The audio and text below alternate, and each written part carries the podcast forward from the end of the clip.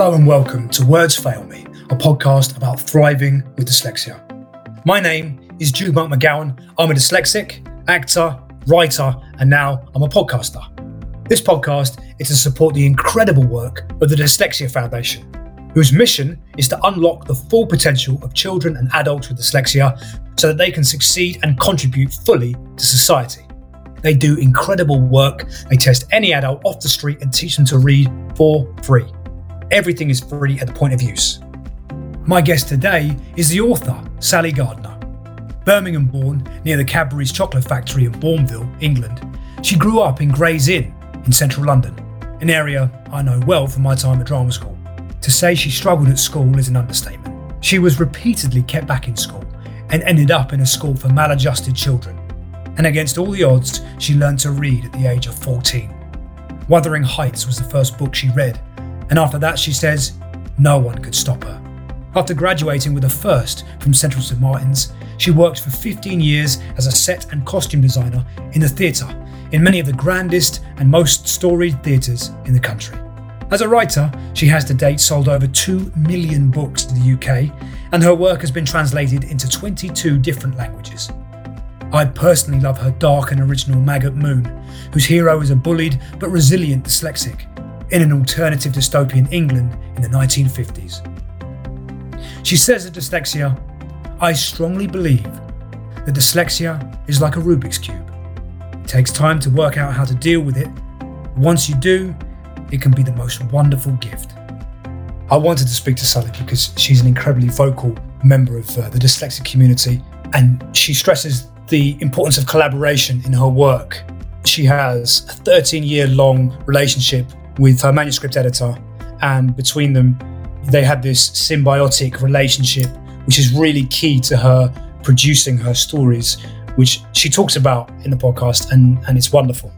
It was an absolute joy speaking to Sally.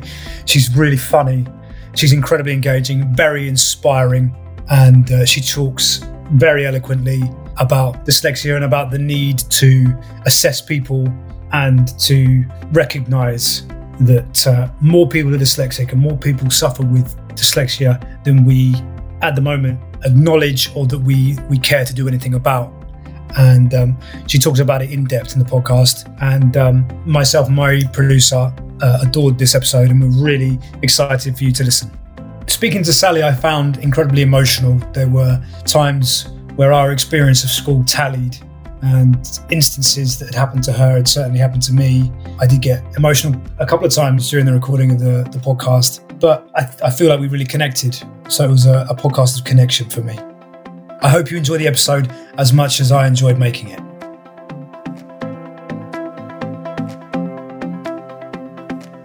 Well, Sally, welcome. It's it's an absolute pleasure to have you to have you on the um, the pod.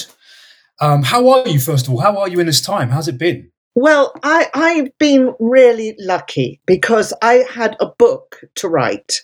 I'm just actually doing the acknowledgements on it now. And I really didn't know what it was about. and thinking, what is this book? What relevance does this book have? It was set up a mountain, and the people in this village became isolated. And it's a book about that, really. Right. And a lot of other things.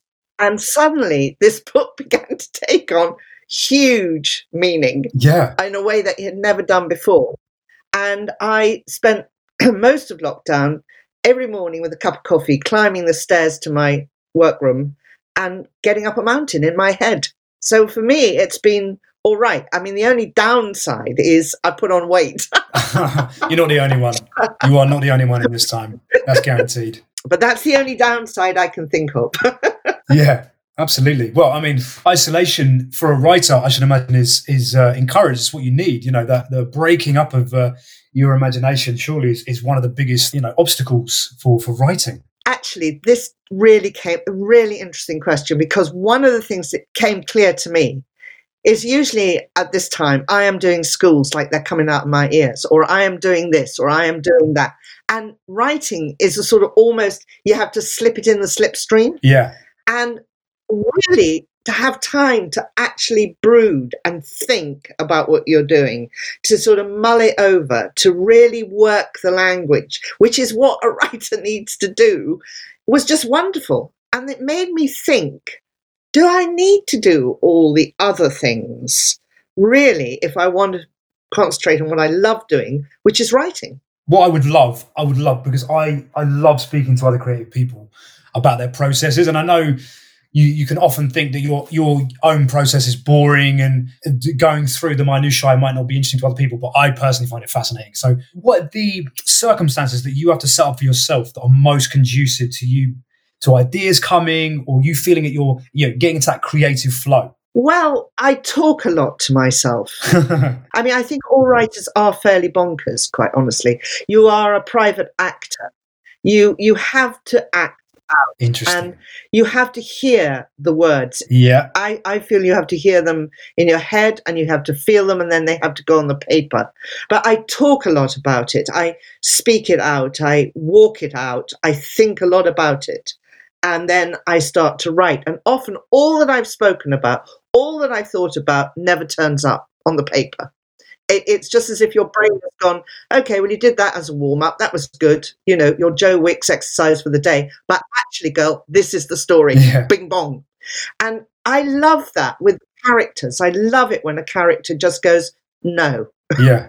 you may want me to go there, but I'm not going. And I think about writing quite a lot because I, uh, every time I set off on a book, I always think to myself, "Oh, this is going to be easy. I'll get it done very quickly." I mean, this one will be. I'll just roll it off, and it, it it's like Everest. You know, the the nursery steps of Everest is littered with manuscripts of good intentions. Yeah, and then you sort of get halfway up the mountain, and there's very, very few manuscripts up there, but there are a few, and then you get to the top, and you realise that you are almost alone.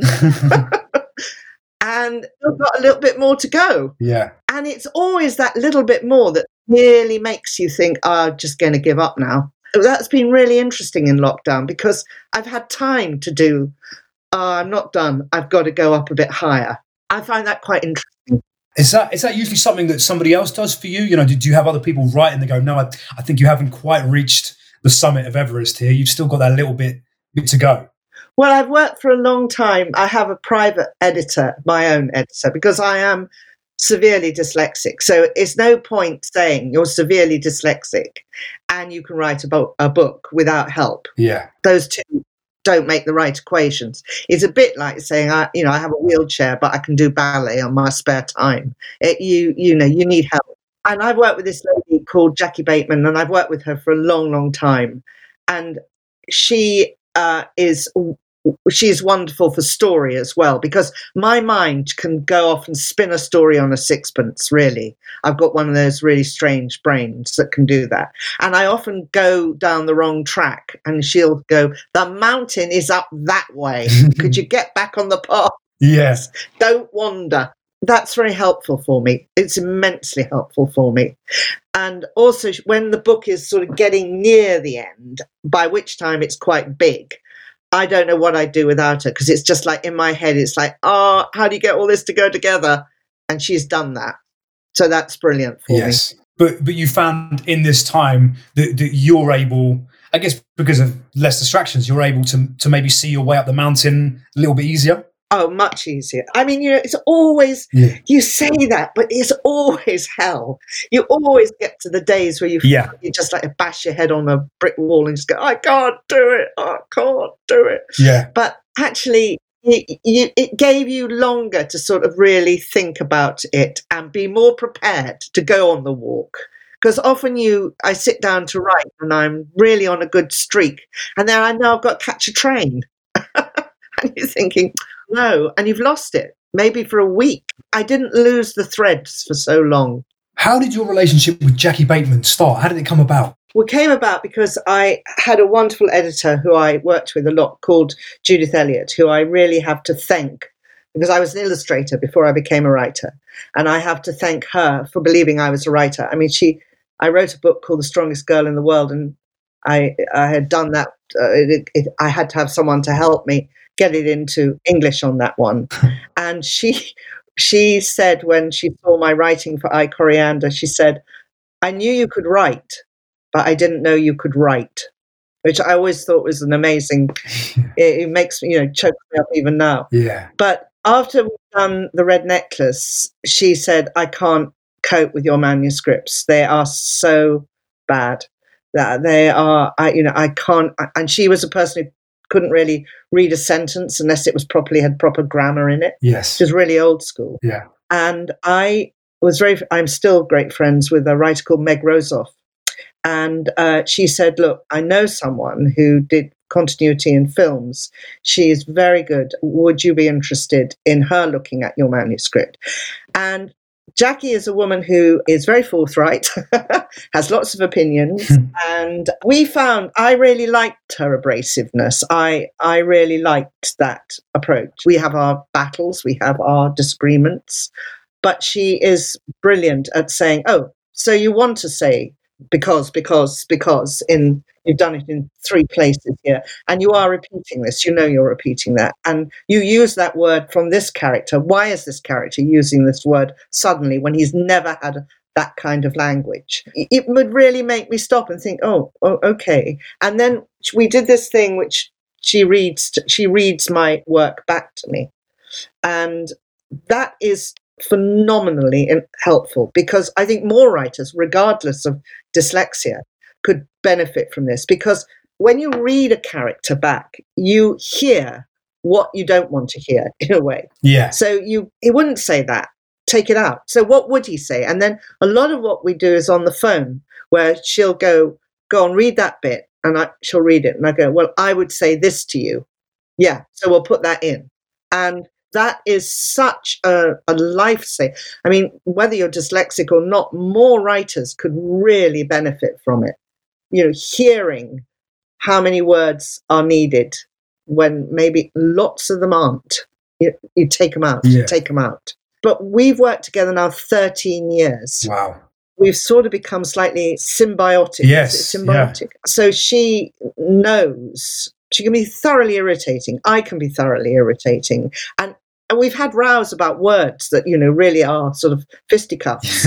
but I love all that. It, there's a passion in it that she's passionate about what I do, my work, and she's passionate about her input into my work, which you know makes it electric and yeah. makes also recently I was thinking, you know, because I get very shy about sort of explaining what I do with her. I get always rather a bit shy, and you know, I've had people. I mean, mainly because of what happened before I wrote Maggot Moon. I had people saying to me, "Oh, so I see. So you dictate your work? No, I don't dictate my work. I see. So you have a ghostwriter? No, I don't have a ghostwriter." And it would go on in this incredibly negative language Yes. around how I wrote. And then I won the Carnegie, and everyone started saying, "Oh, she's a writer." Don't worry about it. But I mean, it did take the Carnegie for that to stop. yeah. In a way, it made me feel embarrassed to say what how I did it. That I write it all out, I send it to her. She makes sure everything works. She reads it back to me.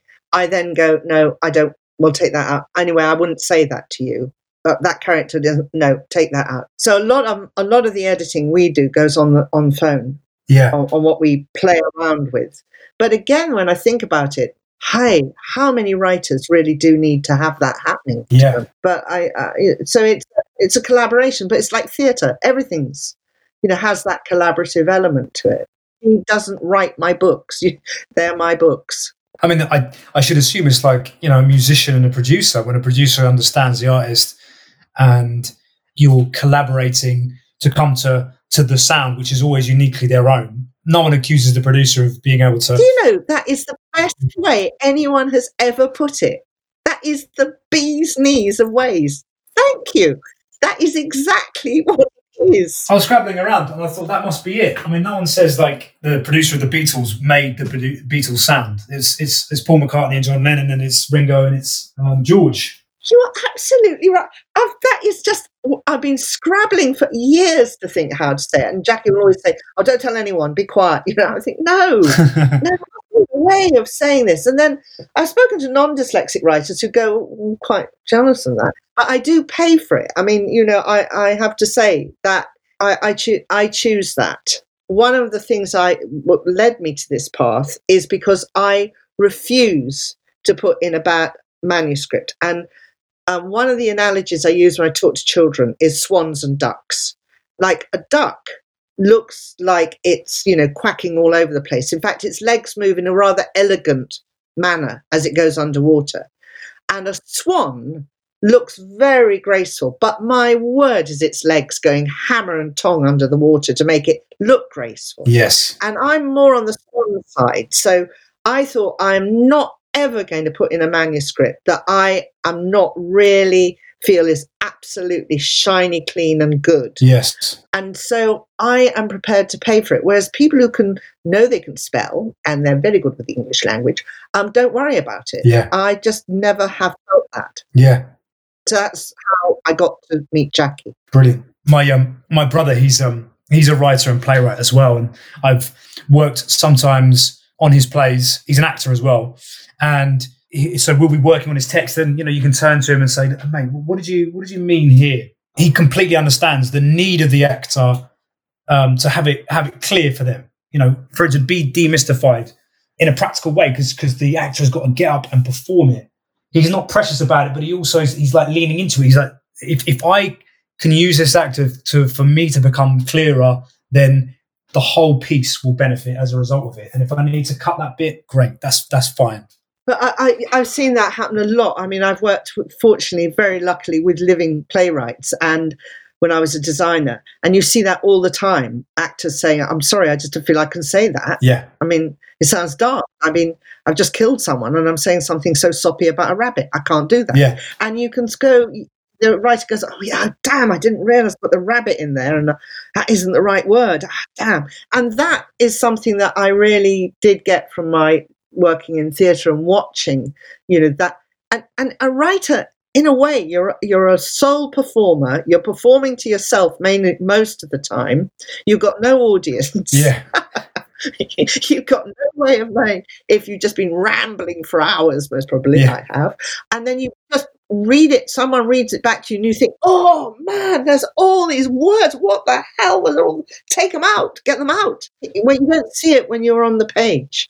No, I, I, I write as well. I mean, I, I um, I'm more writing screenplays or or characters for stage, and I find it's almost like a fermentation. You know, you you go through those stages, you're building that iceberg, as it were. You know, the, the tip is what people see on stage, and then you've got to build all this this depth underneath the surface, and you've got to stew in it.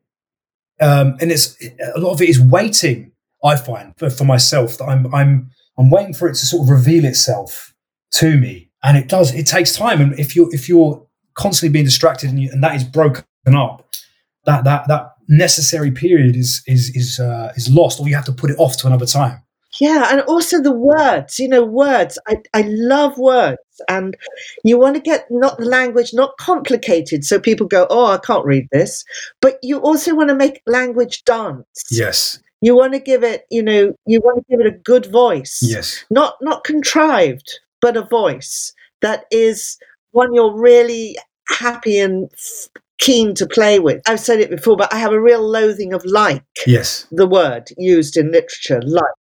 Because nothing is like anything. You are in it or you're not in it. And I get despairing when I open a book and the first sentence has like in it. I think, oh my God, I've got to go through 400 pages. And I didn't like the first like. How am I going to like all the other likes? And I think as much as you can, you know, I'm sure writing is visceral and you've got to be in it. And you push it away with a like. You sort of, you say it's not me anymore. It, it, it's, I don't know what the like means. I've never understood it. It's one of those things that sort of baffles me completely. It's a bit like I, have used it there, but it's when people don't say said and they use a sort of description of how someone speaks. I find that very disturbing. You can only, it's got to be said, asked, or replied to give it real punch.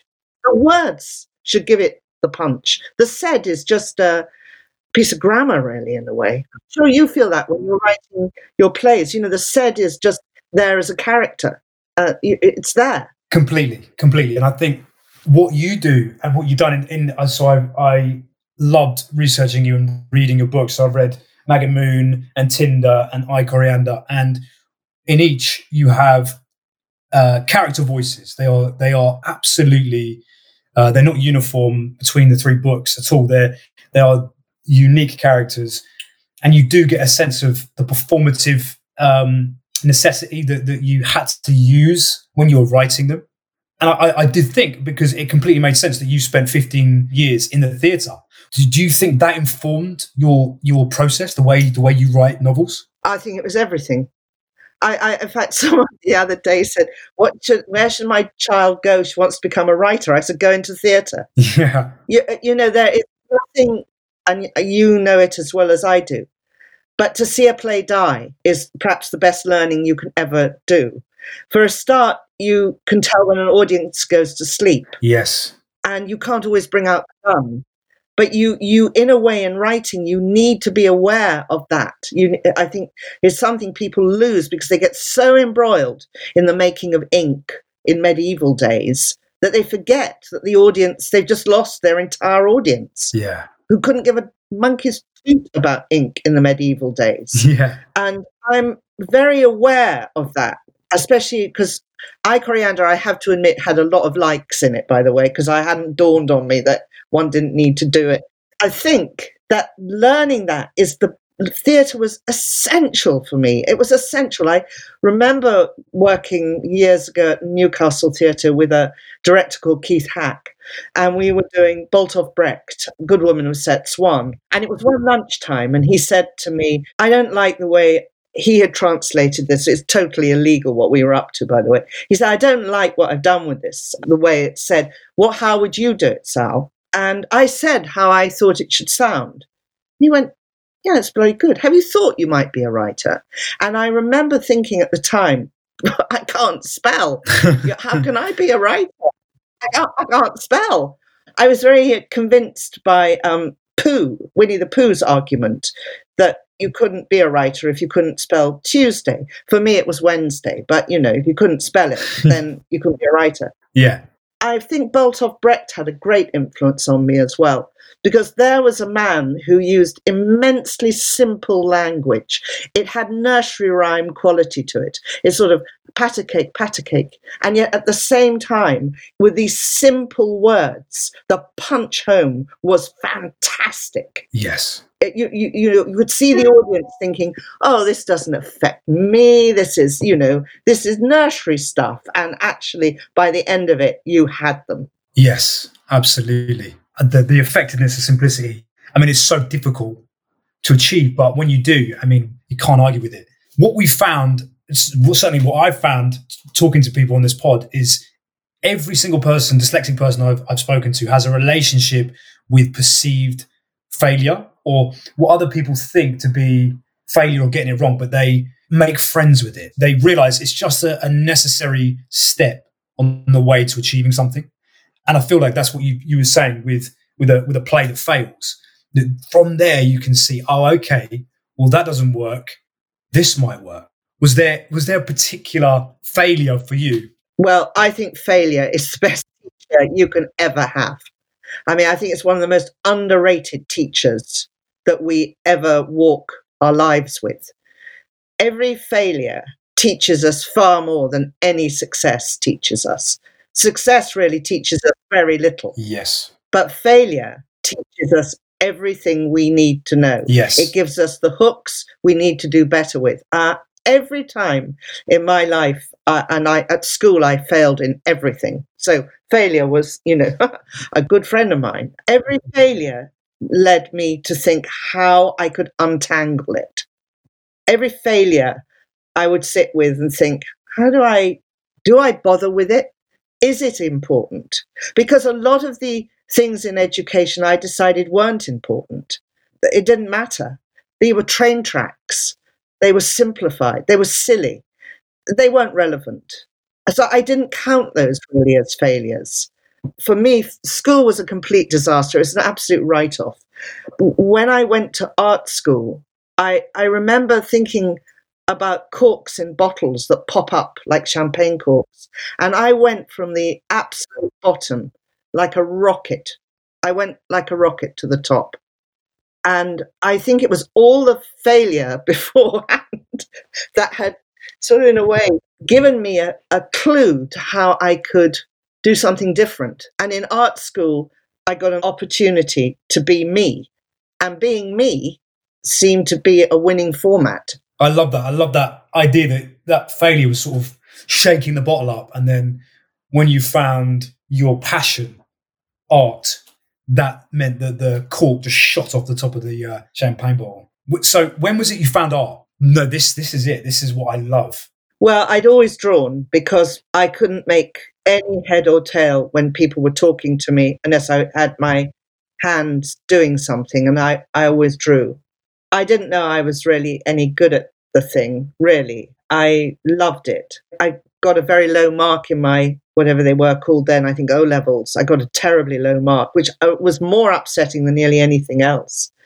And I got into Hammersmith, I got into the Heatherley Wilson, which was a, a tiny little art school, really for rather old ladies and men who wanted to do something in their retirement. but I, I was very young, and I, I at school, no one had ever taken me seriously. I was the clown. I was the bull- bullied one, and um, I remember we had a uh, the teacher uh, talking about Modigliani, mm. who I loved. I loved his work. I was fascinated by him. And I asked a question about Modigliani. And he said, That is a really good question. And I burst into tears. do you know why I burst into tears? 16 effing years I had put my hand up. 16 effing years no one had said, Yes, Sally? Oh, that's heartbreaking. I waited 16 years to have my first question answered. And it's still going on today. It is still happening and it makes my blood boil.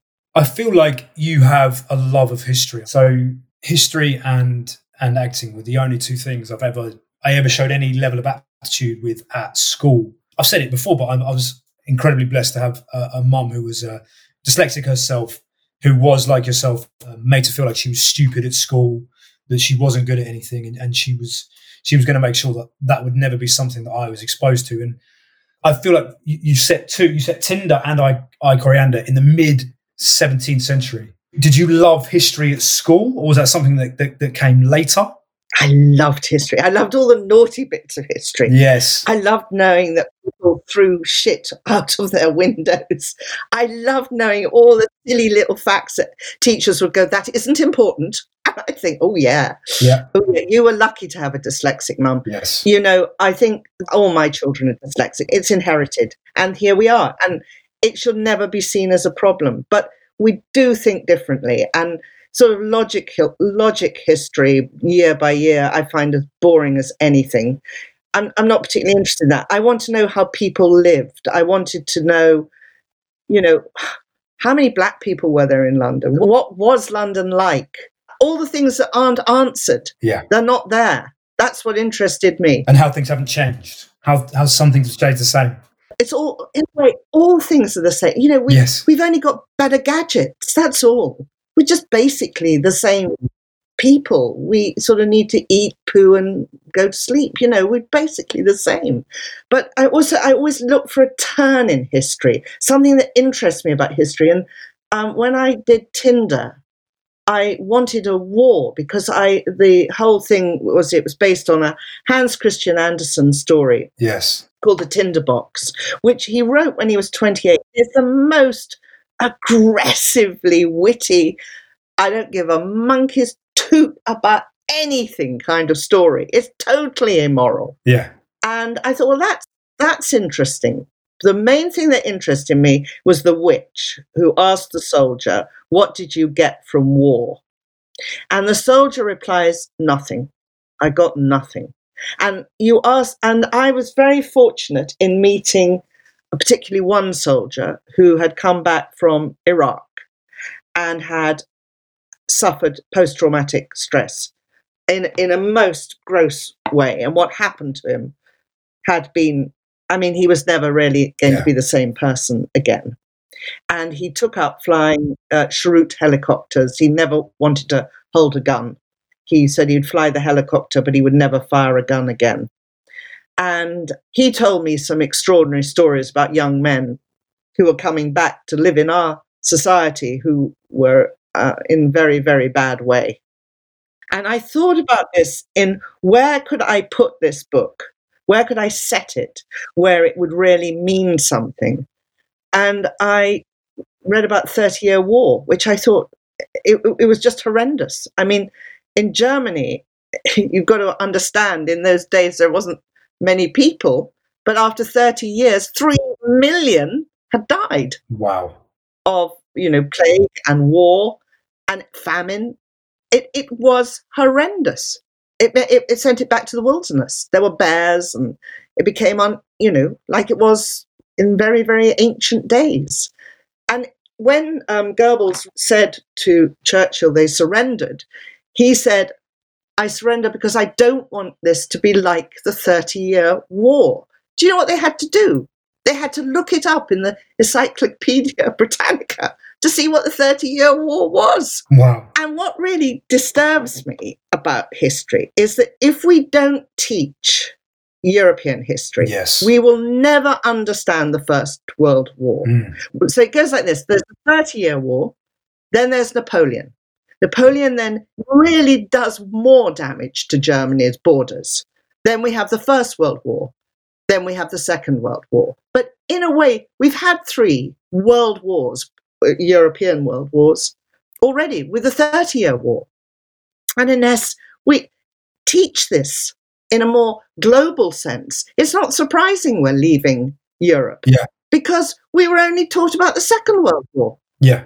You know, for years, hundred, years and years, we've just taught nothing but the Second World War. Yeah.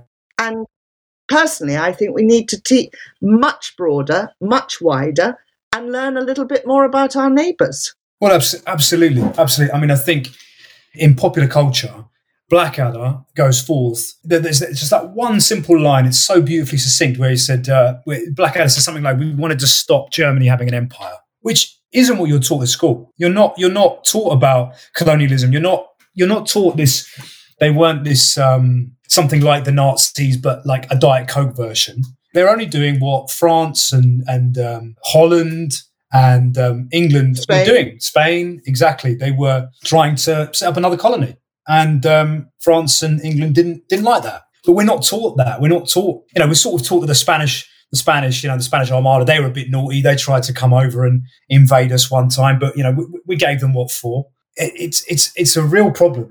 We're not talking about the Spanish Inquisition. Yes. I mean, I, I think heartbreaking what we are, what we leave out in our children's education. And also, by the way, the thing about Germany, I love Germany. I, I, I think it's an amazing country. It is. And before the H man, who absolutely screwed the whole thing up, Yeah. we, it gave us um, philosophers, it gave us music, it gave us literature. It was an um, amazing Mm. country. Out of it came some of the greatest things we've ever had in Europe.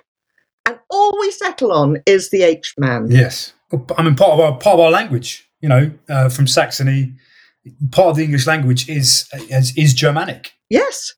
and you know we're not we're not taught about that in any way we're not there's not an honest conversation about how even the english language was formed from greek and latin and french and which i find personally fascinating that's what i found reading your books is this the level of of how visceral it is but you're also trying to as you say get a sense of what it was like to live to live then in that time to experience it in maggot moon you know trying to give us an idea of what life would be like in a totalitarian Britain, say if the Nazis had um, taken over. I think also the thing is, if we, we taught English, uh, uh, we, we, I don't know how old you were when you learnt to read, but I was about 14. But if we had taught in a way where we made language much more fun, saying like, it, it, it's no phonics doesn't work for us because it's not a language of phonics. I hate the phonic police. This is a language of archaeology. Uh, In a way, we've got little P's and Q's and S's and silent word letters that uh, don't mean a thing, but they're there because they belong to the Greek, the Germans, the French, Yes. And that's what makes English so elastic, gives it such elasticity and makes it so exciting. And when you hear hip hop and grime and you hear these words coming in and George the poet, I just think, wow, yes, Yes. yes, more, more, more. This is, and what is sad in a way for France is the French, unless you go under the street. I don't speak French, but the language has become so stilted. Yes.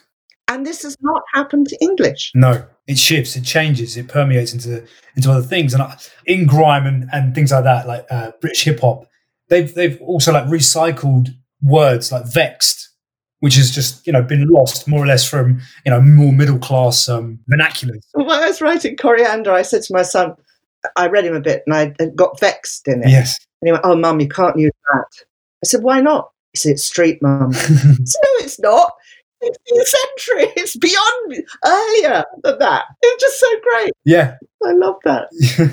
Yeah, but I mean, that is really where, you know, in a way, that's what's so clever about George the poet and what he gets up to is that he's milking Old English in a way to find his words. He's he's using them and putting them back in a way that makes them very relevant and street. well, that's it. Shakespeare would have loved him. that's something I really wanted to to ask you. Is I feel like you're a storyteller, and you have been in it, all of your professional life in the theatre, costume, um, set dressing. So, do you consider yourself a storyteller? Yeah, I do. I would happily say I am a storyteller. I could tell you a story on you give me it, I'll do it. And I, I think I discovered that I, I knew it, but I wouldn't own it um, until I went to Edinburgh Book Festival one year, and they asked, they said, we're going to do this idea with three writers. One tells part of a story, and another tells another, and you've got. And the other two guys just got themselves into such a tangle. And every time it came to me, I had to unknot it to give it back to them, for them to tangle it up again, for me to unknot it. And I just I thought nothing phased me on the their tangle. And I thought, oh, that is really interesting. Yeah. You know, I think I, I think I could call myself a storyteller. Yeah, that's you seeing the way up the mountain for other people. Yeah. You're an ambassador of, of listening books. So I my road to learn to read was was really long. I mean, my comprehension was more than my age. So before I could read, I would listen to an audiobook every night before I went to sleep. So I, I was listening to like Christopher Lee had a series of, of the gothic horror books, which if you haven't heard them, are some of my favorite things ever committed to No, they're great. No, I have heard them. I have heard them. They're great. and he, I mean, you know, he's obviously an astounding actor and can do the voices beautifully. But so Hunchback of Notre Dame, Dracula, Frankenstein, they, I mean, I, I cannot speak to how much they they started my love of stories, and I think was, I mean, there are many things that lead to you wanting to pursue a career as an actor, and, and certainly that was that was one of them. What is what's your relationship to audiobooks? Because I mean, to be an ambassador, surely you must you must think they're incredible. Oh, I do. I think I, you see, I, I grew up in a time when there wasn't audio, and quite honestly, I I, I was bereft of story. I mean, in the, I, in the end, I made all my stories up. But when I discovered the Library for the Blind, because fortunately, if you are dyslexic, they Uh, recognize us as part of them, Really? which is wonderful. Wow. And not enough people realize that. God bless their cotton socks for it. They recognize that dyslexia is a visual impairment with words. Maybe not that we're not blind, but we can't get them out like, well, I don't know. I don't know what normal is. I personally don't think there is No. such a thing No. So I used to get they had these wonderful clonking machines, and you got the machine, and then you got these huge tapes, and they would come, and they'd be read by sort of just ordinary Mr. Jones. And I remember um, reading Madame Bovary, and it and it had gone like this, just to give you the tone of it. Madame Bovary, chapter one, and I ended up never hearing that. Yeah. I it's like reading. So for me, I love straight reading. And it's something I'm really worried about that is going. Lots of people act now. Oh my word, Mr. Bennett. And that's great. Yeah. But actually, a child needs to have a time to read a book and to be able to go, well, what did you think of it? Yeah. and actually they have no voice. They've just had once upon a time there was a da da da da da da dum da dee, and they just read it with the full stops and the no. So then all it becomes is like a text line that you interpret in your ear. Yeah. And you then hear the book for what, as you would see it. No one has the same Mr. Darcy. Yes. And I feel very strongly that we are depriving our children of that possibility, you know, of, of their own Harry Potter, not Stephen Fry's Harry Potter. And so, in a way, my passion is for audio, but also you're always up against this, always with it, with teachers and people who will say, but they haven't read the book. Now, I'm sorry, if you've listened to an unabridged from beginning to end, you have read the book. Yes. You know, to put us into second class or third class citizens because we do it through our ear is wrong. Completely. Because, yeah, I mean, you can't fail but be expanded by Victor Hugo's words. You know, it's obviously translated, but the, the end of The Hunchback of Notre Dame, where spoiler alert, um, uh, Quasimodo has broken into um, Esmeralda's tomb when she was hung, and his his skeleton crumbles into dust. I know. That I'm sorry is one of the great. I mean, I'm almost crying just thinking of. I'm sorry. I, I know. It is one of the most tragically romantic things ever committed to print, and the idea that anyone would argue, having been exposed to that, I mean, you know, yes, Christopher Lee's delivery of it when I listen to it is very Christopher Lee. You know, you're getting all the resonance, you're getting all of the almost all of the fruitiness, but oh my god, it's heartbreaking. And to be told that you didn't experience that, or that it's any less of an experience to somebody who actually sat down and read it, yeah, that makes me makes me angry. It's all wrong, and also Dickens. You know, I, I think it's very hard to read Dickens today, but to listen to Dickens, Yes, I mean, it was meant to be listened to. To listen to him uh, is such luscious wonderfulness of language and character, and the wit of his words. And this this lockdown, I've been listening a lot to P.G. Wodehouse, right. which I've truly loved. In you know, because when I'm writing, it's very hard to take on very serious books, but I have loved those. Tinkety Tonk, just wonderful. Yes. Yeah, language is such delicious. It's like a bowl of sweets to eat every day. It's just gorgeous. Absolutely. What's that? In, um, Frank McCourt says it in Angela's Ashes. Shakespeare is like diamonds in your mouth. Oh, it's wonderful. I think I, I, think I said it in, in Maggot Moon. I think I used it as sweets in the mouth of sound. Yes, you did. Yeah, sweets in the mouth of sound. Yeah, one of my favourite audiobooks that we would I'd listen to continually was Tom Baker reading The Great Expectations. And one, oh, I've got to give you another one, and that is Ian Holm. Yes. reading Woman in White. Oh, brilliantly read, brilliantly read.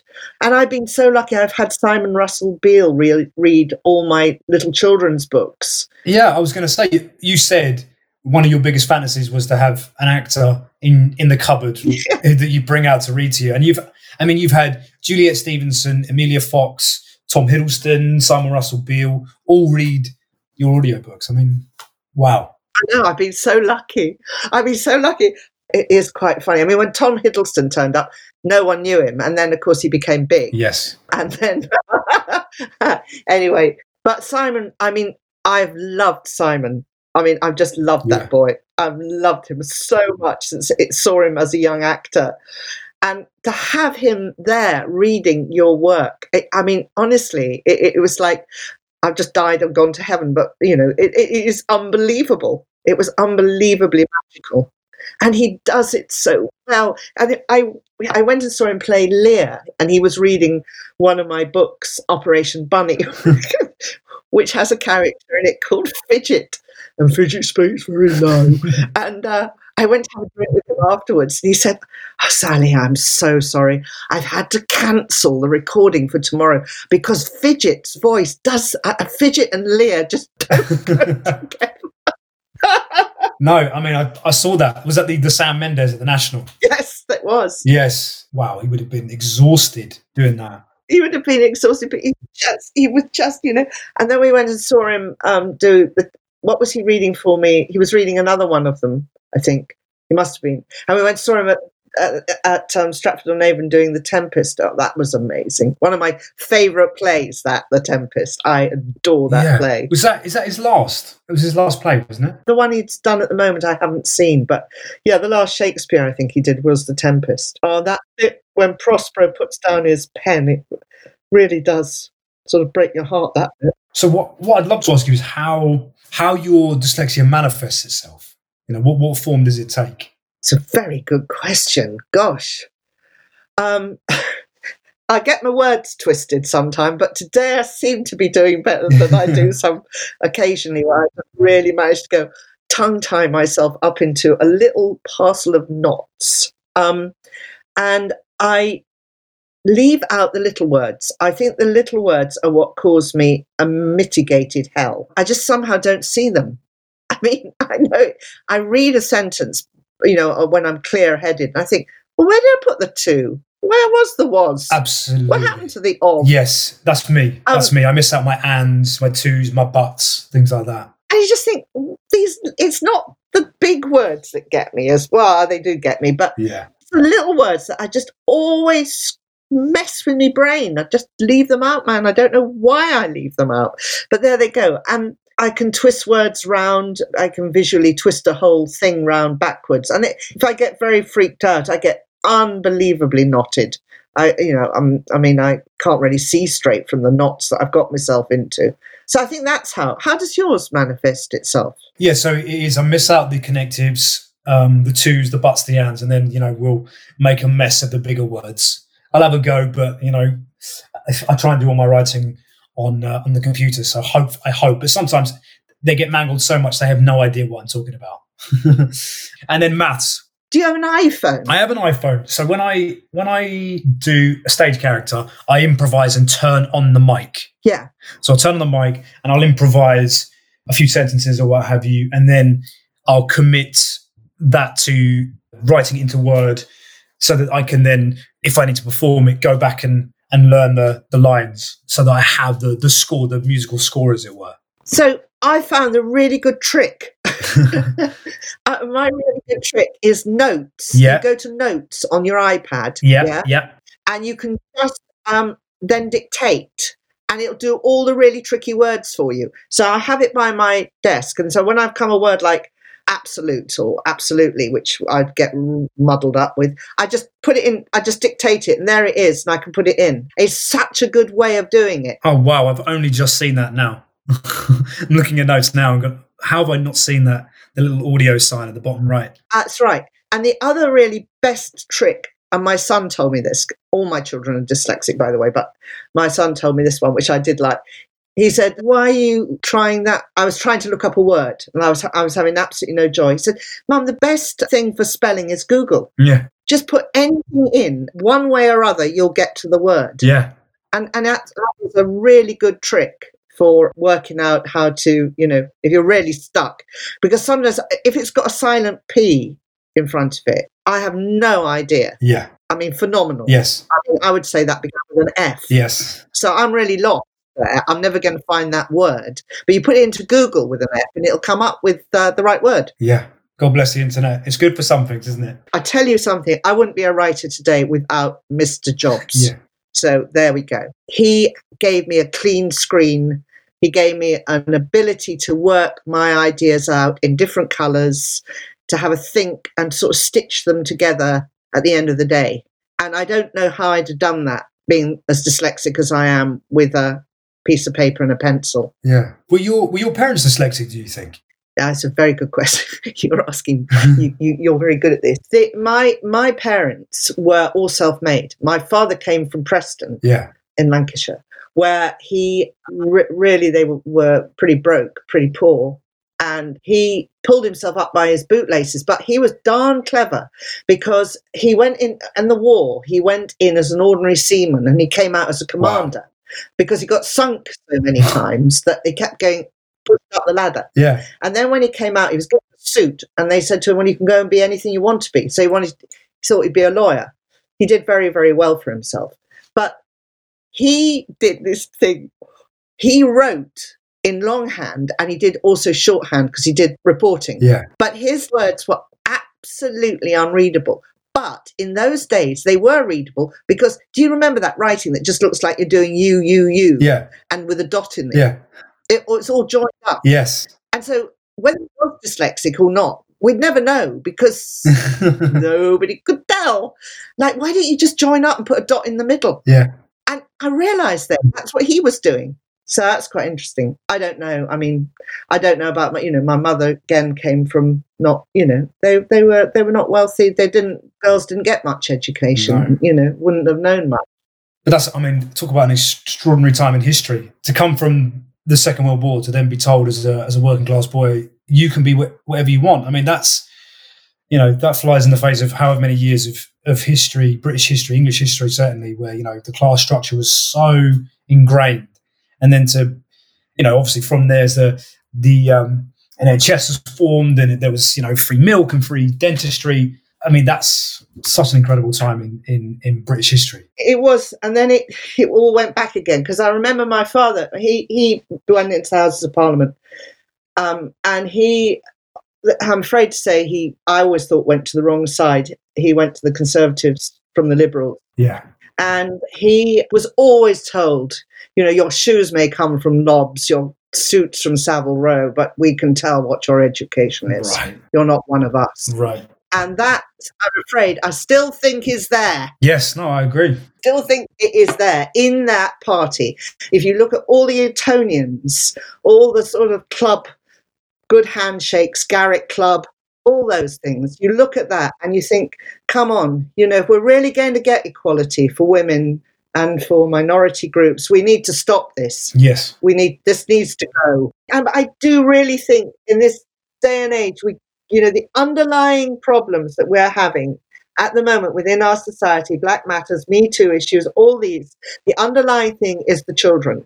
And one of the things that I feel passionate about is it is not being diagnosed. Yes. And I don't know if you know this, but maybe you do. You know, there are parts of in the world where dyslexia isn't even recognized. Russia, India, France has problems with it, Italy. You go on. You could do a map of the world where hundreds, thousands, millions of children are just being left with all that potential. It's heartbreaking. Yeah, it is. It's absolutely devastating. When I realised um, at school the amount of children who were not as who didn't have a lion for a mum like mine, who were going to fight for them because you know they were potentially mixed heritage, um, and their parents didn't have the money, or you know they they thought, well, you know, I have it as well, and you just sort of get on with it, um, and you just think, well, that's that is a waste if we're not making use of everyone's talent and ability in society, then then there are thousands of people that are being wasted, and, and we all suffer as a result of it. We do. All as a society suffer if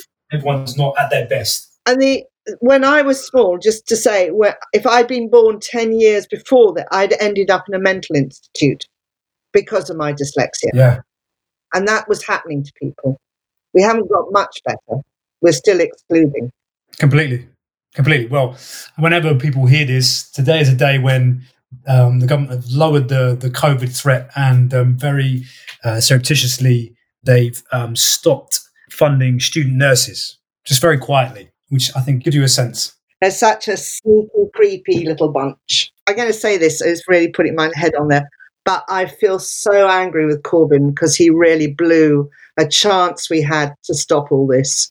That was unforgivable. I went to New Zealand I, I, and I went to listen to, Jacinda, thank you, Ardern, and I went to listen to her talk. Yes, She amazing woman, and she, you, you know how she got power. This extraordinary story. She was, you know, the, the election was happening. It was three weeks before they actually had to vote, and the uh, other chap who was the leader of the Labour Party said, "I'm not fit for this. I'm not going to win it. So I would like you to do it." wow, And she gets off a plane and she takes the banner and she goes with it and she wins. But what, as she said, the unsung hero of this was the man who had the balls to stand down and say, I'm not up to it. yeah, You know, we're not going to win. yeah, You know, for many, many reasons, it's a shame and a shambles. And all those young students who came out all queuing and queuing to vote. And you just think, oh man, heartbreaking. Really. I don't know. I don't know if you've seen it, but she released either today or yesterday, she released a two minute video where she breaks down everything she has done since coming into office. And it's extraordinary. She exudes that charisma and that leadership that, that, you, that you really want. And one person asked her a question like, What will you do if you don't win the next election? And she went, I've got a life. There's oh, so much I want to do. I'm young, you know. Yeah. I don't I don't want to do this forever. And it just she's human, you know, she's a real human being, which I'm afraid I don't think we have at the moment. Well that's it. I mean I, I do I do think that part of it is career politicians. You know, back in the day, you know, people were GPs or they were they had other things that they were going to go back to, and they they did their duty, their civic duty, and then they then they went off and did it. It's, that that's what I get a sense from her is that she is a she's a person. She's got other things, and this, this is just what she's doing at this present time, and she's she's doing a, a bloody good job. If I if I can wrestle this back to um to to the reason you're you're here, I would love to hear your advice to young people who've been diagnosed or people who are who've come to their diagnosis later on in life, but they probably uh, suspected that they they were dyslexic. What advice you would give them, um, given your relationship to dyslexia? Well, I'm in a very privileged position because I see my dyslexia now as a gift. And uh, when I was young, I would have just told anyone that was about the most stupidest thing I would ever, ever say that it had caused me so much hiccups and so many problems. So what I think about dyslexia is that it's like a it's like a present. You're given this present, but it's wrapped up in so much sellotape, and some crazy old box then decided to put another load of paper on it, forgetting she'd wrapped it up once, and then wrapped it up again. And you're really lucky if you're as dyslexic as I am to even have got the first blooming layer of paper off it before you leave school. So, really, it wasn't till I was in my 40s that I finally managed to get the final roll of the paper off that present and saw what it truly was. And I think the thing that I would say the most is do not give up. Don't throw it away. Don't just dismiss it and think, oh, it's not worth it. I'm going to be nothing. Cling on to it. And I think in lots of ways with dyslexia, it's you've got to have a dream. You've got to believe in something better. And you will get there. It just takes longer than anyone else, but you will do it. I mean, I gave a. Uh, I was asked to a school um, to give a, a, a lecture, uh, to give a prizes away on a speech day and they told me they had all these, you know, pop stars had been in and everything. I thought, oh, don't want me then. I, I, I don't think I would be good. And I said, I'm going to do a speech for losers. and they went, sorry. I said, um, well, I'm, you know, everyone's won, but I always sat in those prize giving things. I don't know about you, but I never won a thing. And you could see, you know, parents getting stiffer and stiffer as the years go on, and you still haven't won anything. Yeah. So um, I gave a speech for losers, and I got a standing ovation. yes. Too many losers. You know, too many people scarred yeah. by this perception of loss and losing. It's it's ridiculous. And how do you feel? There's been debate, you know, quite recently in terms of schooling and in terms of um, you know this this idea of participation over uh, the, the, just participating is is is enough and this you know this this sort of desire not to label people winners or losers and I and I completely understand uh, given you know my own struggles, feeling feeling worthless and feeling like you're not good enough. But we have talked in this conversation about how useful it, it can be to to look at a perceived failure uh, and and see what is wrong and try and address it, trying to try and do better next time. What what are your feelings about that? I think failure is a very important factor. Yes. I think it's the way it's looked at and how it can be helped if it was more embraced as a positive. At the moment, it's seen completely as a negative. There's no reason for failure, no reason for success to be a positive either. We yeah. could do it the other way around. Yeah. You know, oh dear, well, that was a bit of success. That's not going to teach you much. You know, but we don't. And we don't even acknowledge failure as being one of the greatest teachers in our schools. We don't acknowledge it. We just go, oh, you failed. And that instead of, so if it's done in, you know, the word mindfulness comes to mind and kindness comes to mind. But yes, we are all different. And some people will be supersonically brilliant in certain parts and other people won't. Yeah. And some people will be overtaken later who were supersonically brilliant. And that is what school is about. And to sort of say participation only matters is ridiculous. That is that doesn't work. But there's got to be more mindfulness to how failure, the teacher, is brought into the school Yeah. and more care about how you say, well, this isn't the end. You learnt a lot by failing. You learnt a great deal. And that is more important than succeeding in a way. Because what does success teach you? It teaches you, as I said before, unbelievably little. You're very, you know, you win the Carnegie, it's an amazing moment. You're sort of high on a kite, and everyone waiting for the next book, and you're thinking, oh gosh, I, oh, whoops. you know, whereas I, you know, I wrote a book, a grown-up book, and it didn't. I don't think it's done very well. People had lots of people not like it. That taught me a great deal. You know, that that was the sort of like, oh, whoops, that really teaches you something.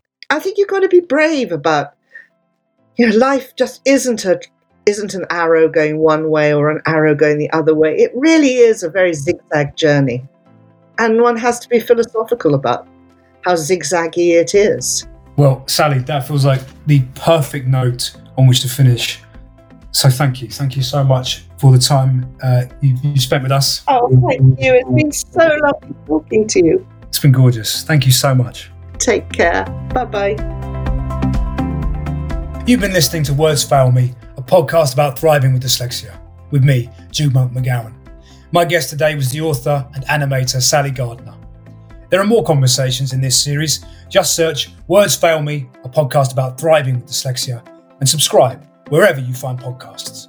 And if you want to support the charity or access its many services, go to dyslexia-help.org. So myself and Sally, we continued talking after the pod because we were just locked in a in a really interesting uh, set of conversations that was going everywhere, you know, tangentially. And I, I, shared a poem with her, and she then found a poem that she'd written called "The Box," which beautifully communicates her experience of her dyslexia. And and she was good enough to read it for us. So so here it is as a special treat. Sally Gardner's poem, "The Box." Dyslexia is a word that means frustration, quite unspellable, a poor explanation as to all the problems we have in education. As far as I'm concerned, it's a misinterpretation of a gift of a great imagination, and we need freedom from that discrimination. But I want to ask the question if imagination is the fuel of the nation, then why are we judged by such limitations, not allowed to do oral examinations? This is a tick box nation, five seconds of your concentration. No politician wants to think about school reorganization because no politician has the ideas for that kind of conversation. So, what are the implications in this age of electronic communications when we still judge our children out of date examinations? Perhaps with a little bit of imagination, we could change the situation for a whole generation that feel they have no meaningful representation. The time has come to think outside the box.